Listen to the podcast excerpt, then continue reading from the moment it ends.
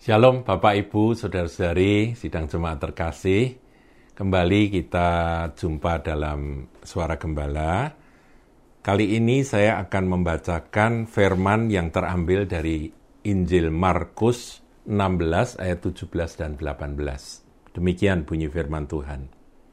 Tanda-tanda ini akan menyertai orang-orang yang percaya. Mereka akan mengusir setan-setan demi namaku, mereka akan berbicara dalam bahasa-bahasa yang baru bagi mereka.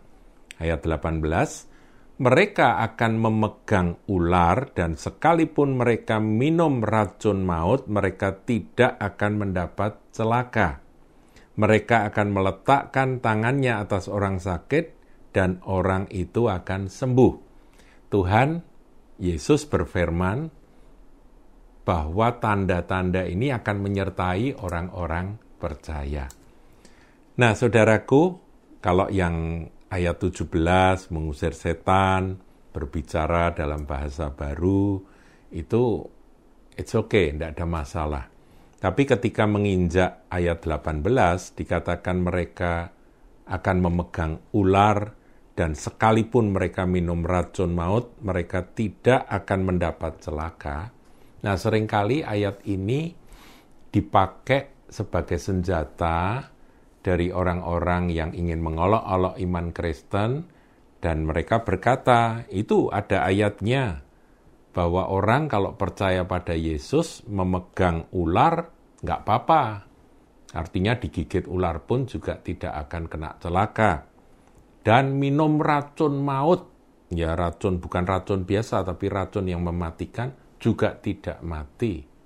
Nah, sekarang ini ada baygon. Ayo, kamu kalau memang kamu orang percaya, minum baygon. Saya mau lihat mati atau enggak. Ini ada ular kobra. Kalau kamu memang orang percaya, biar kamu digigit ular kobra. Aku mau lihat kamu tahan atau enggak. Kalau kamu enggak mati, berarti kamu memang orang percaya.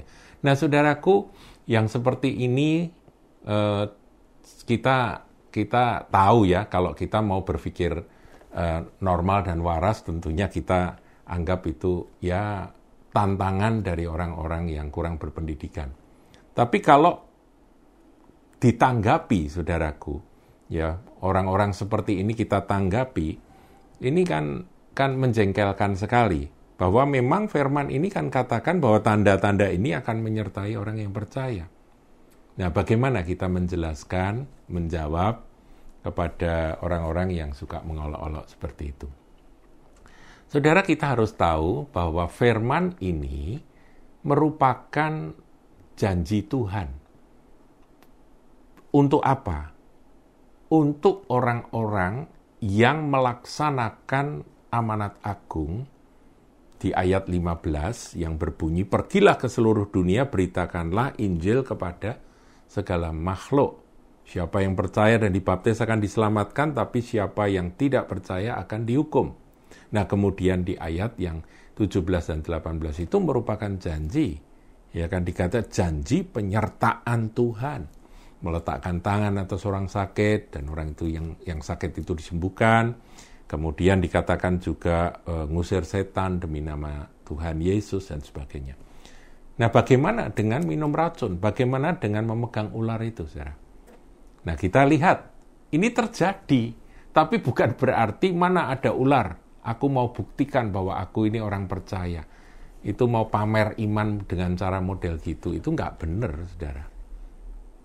Nggak ada itu dalam ajaran firman Tuhan. Nanti saya akan jelaskan, saudaraku. Kita lihat bahwa Rasul Paulus pada suatu kali dia pernah memegang ular, saudara. Pernah memegang ular tapi tanpa sengaja. Jadi pada waktu itu ada api unggun, nah itu ada itu ceritanya itu di dalam kisah para rasul itu ada saudara. Uh, coba ya kita lihat ya, coba saya carikan ayatnya di dalam kisah para rasul sampai pada waktu itu gara-gara peristiwa itu karena dia digigit ular yang mematikan, ular beracun yang mematikan, tapi ternyata dikibaskan ular itu masuk ke dalam api dan Paulus nggak ada masalah. Karena apa? Karena janji ini berlaku. atas hambanya yang bernama Paulus. Tapi bukan berarti Paulus cari ular kemudian cokot ke gitu. Bukan saudara ya. Jadi kita harus ngerti. Nah ini kita lihat ya dalam kisah para rasul 28 ayat yang ketiga saya bacakan. Ketika Paulus memungut seberkas ranting dan meletakkannya di atas api, keluarlah seekor ular beludak karena panasnya api itu lalu menggigit tangannya. Ketika orang-orang itu melihat ular itu terpaut pada tangan Paulus, jadi sampai gigitnya itu sampai betul-betul lengket di tangan itu ya, tangan Paulus. Mereka berkata seorang kepada yang lain, orang ini sudah pasti seorang pembunuh Sebab meskipun ia telah luput dari laut, ia tidak dibiarkan hidup oleh Dewi Keadilan. Ayat 5, tetapi Paulus mengibaskan ular itu ke dalam api dan ia sama sekali tidak menderita sesuatu. Ini penggenapan dari apa yang Tuhan Yesus katakan di dalam Markus 16 ayat 18 itu. Mereka akan memegang ular dan ular itu tidak akan mencelakakan. Sekalipun minum racun maut pun tidak akan mencelakakan. Tapi bukan berarti cari racun kemudian nguji iman, uji apa? Ada uji nyali, ini ada uji iman. Nggak ada begitu, saudara. Iman itu bukan untuk dipamer-pamerkan, tapi iman itu akan menyertai orang ketika dia melakukan kehendak Tuhan, perlindungan Tuhan ada pada orang-orang yang percaya. Pengertiannya seperti itu. Tadi saya katakan, saudaraku, bahwa saya akan buktikan bahwa uh, pengertian Alkitabiah, pengertian biblical mengenai uh, apa pandangan bagaimana kita terhadap terhadap ayat ini, itu sebetulnya jelas sekali ketika Tuhan Yesus dicobai. Ya kita lihat ya, Tuhan Yesus dicobai uh, di ini apa? Di padang gurun, dia doa puasa sampai 40 hari itu. Kemudian ayat yang kelima dikatakan iblis membawanya ke kota suci dan menempatkan dia di bubungan bait Allah, tempat yang tinggi. Lalu berkata kepadanya, "Jikalau engkau anak Allah, jatuhkanlah dirimu ke bawah sebab ada tertulis." Jadi iblis itu kalau mau apa mau ngaco, ya ngaco anak-anak Tuhan, oh, Tuhan Yesus saja mau dicoba, ya dicobai, itu dengan memakai ayat juga, saudara. Jadi saudara jangan mudah terkecoh. Orang pakai ayat, ayo buktikan, ini ada racun, ayo kamu minum. Kemudian dengan dengan apa? Dengan bodohnya orang tersebut meminum makan racun itu hanya untuk membuktikan bahwa dia percaya. Tidak gitu, saudaraku di sini dikatakan jatuhkanlah dirimu ke bawah sebab ada tertulis mengenai engkau ia akan memerintahkan malaikat-malaikatnya dan mereka akan menatang engkau di atas tangannya supaya kakimu jangan terantuk kepada batu. Itu memang ada ayatnya di dalam Mazmur 91 bahwa malaikat itu akan menatang engkau sehingga kakimu tidak terantuk pada batu. Jadi ayat itu dipakai oleh iblis untuk menyuruh Tuhan mendemonstrasikan akan perlindungan Tuhan itu nyata apa enggak. Firman itu kamu percaya apa enggak? Kalau percaya, ayo kamu lompat begitu. Emangnya mau dengar kata-kata setan? Kalau ada orang ngomong, ini ada baikon, kamu minum. Kalau memang betul kamu orang percaya, kamu pasti tidak akan mati. Ya saudara, saudara bilang kamu minum sendiri aja. Emangnya aku nurut sama kamu, kamu tuh sama seperti iblis yang mencobai Tuhan Yesus suruh terjun itu. Iya kan? Itu orang itu iblis, saudara. Jadi saudara nggak perlu dengar akan omongan-omongan seperti itu. Dan nggak perlu jengkel, saudaraku. Nah, kemudian Yesus berkata kepadanya, kepada setan, kepada iblis. Ada pula tertulis, janganlah engkau mencobai Tuhan Allahmu.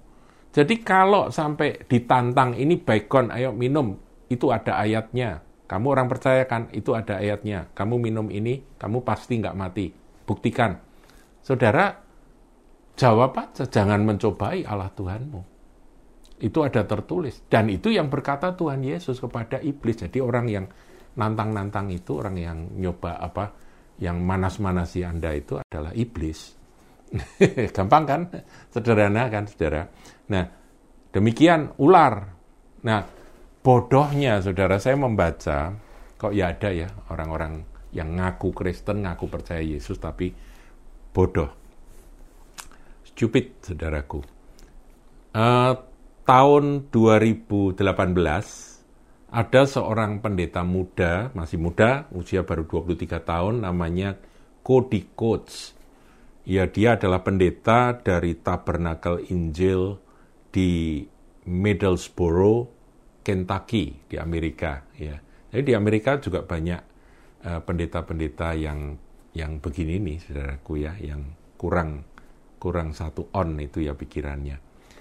Bayangkan, saudara, dia itu untuk membuktikan Markus 16 ayat 18 itu dia sedia ular di setiap kebaktian yang diselenggarakan. Dan saat-saat tertentu ketika muji Tuhan, nyembah Tuhan, dia keluarkan ular itu dari kotak. Ular berbisa, saudara. Kemudian dibuat mainan. Dan satu kali ular itu menggigit dia sampai dia berdarah-darah. Kemudian dia mulai pusing. Mau dibawa ke rumah sakit, nggak mau. Dia berkata, aku tidak akan kena celaka. Tapi akhirnya dia pingsan, saudara, dan dibawa ke rumah sakit. Ya, puji Tuhan tertolong. Itu yang namanya Cody Coach. Tapi ketika kita lacak akan sejarah dari gereja yang aneh itu, gereja yang sesat itu, saudara, ternyata dia itu melanjutkan tradisi ayahnya. Sampai gereja itu disebut gereja apa gereja pemegang ular. Sampai-sampai begitu. Apa sih untungnya? untungnya menjadi gereja pemegang ular, saudara. Tahun 2014, ayah dari Cody Coates itu namanya Jamie Coates, di usia yang masih sangat muda, 42 tahun, meninggal dunia setelah digigit ular berbisa dan tidak mau diobati. Dalam tujuh menit mati, saudara. Lo bapaknya sudah mati, anaknya bilang, aku membuktikan bahwa imanku lebih dari ayahku. Mungkin, saudara, dengan taruhan digigit ular. Nah, ini bodoh bintolol, saudaraku ya. Jadi, kita pahami betapa di zaman sekarang ini masih ada orang-orang yang baca Alkitab, tapi begitu pemahamannya begitu begitu bodohnya, saudara sehingga mudah sekali diprovokasi dengan oleh orang-orang tertentu dengan ayat tersebut. Nah, saya kira kita orang-orang Kristen yang seperti Tuhan Yesus ya. Kalau ada yang seperti itu, kita bilang itu iblis. Tidak usah diurusi, saudaraku ya. Kalau perlu ditengking aja. Tuhan Yesus berkati.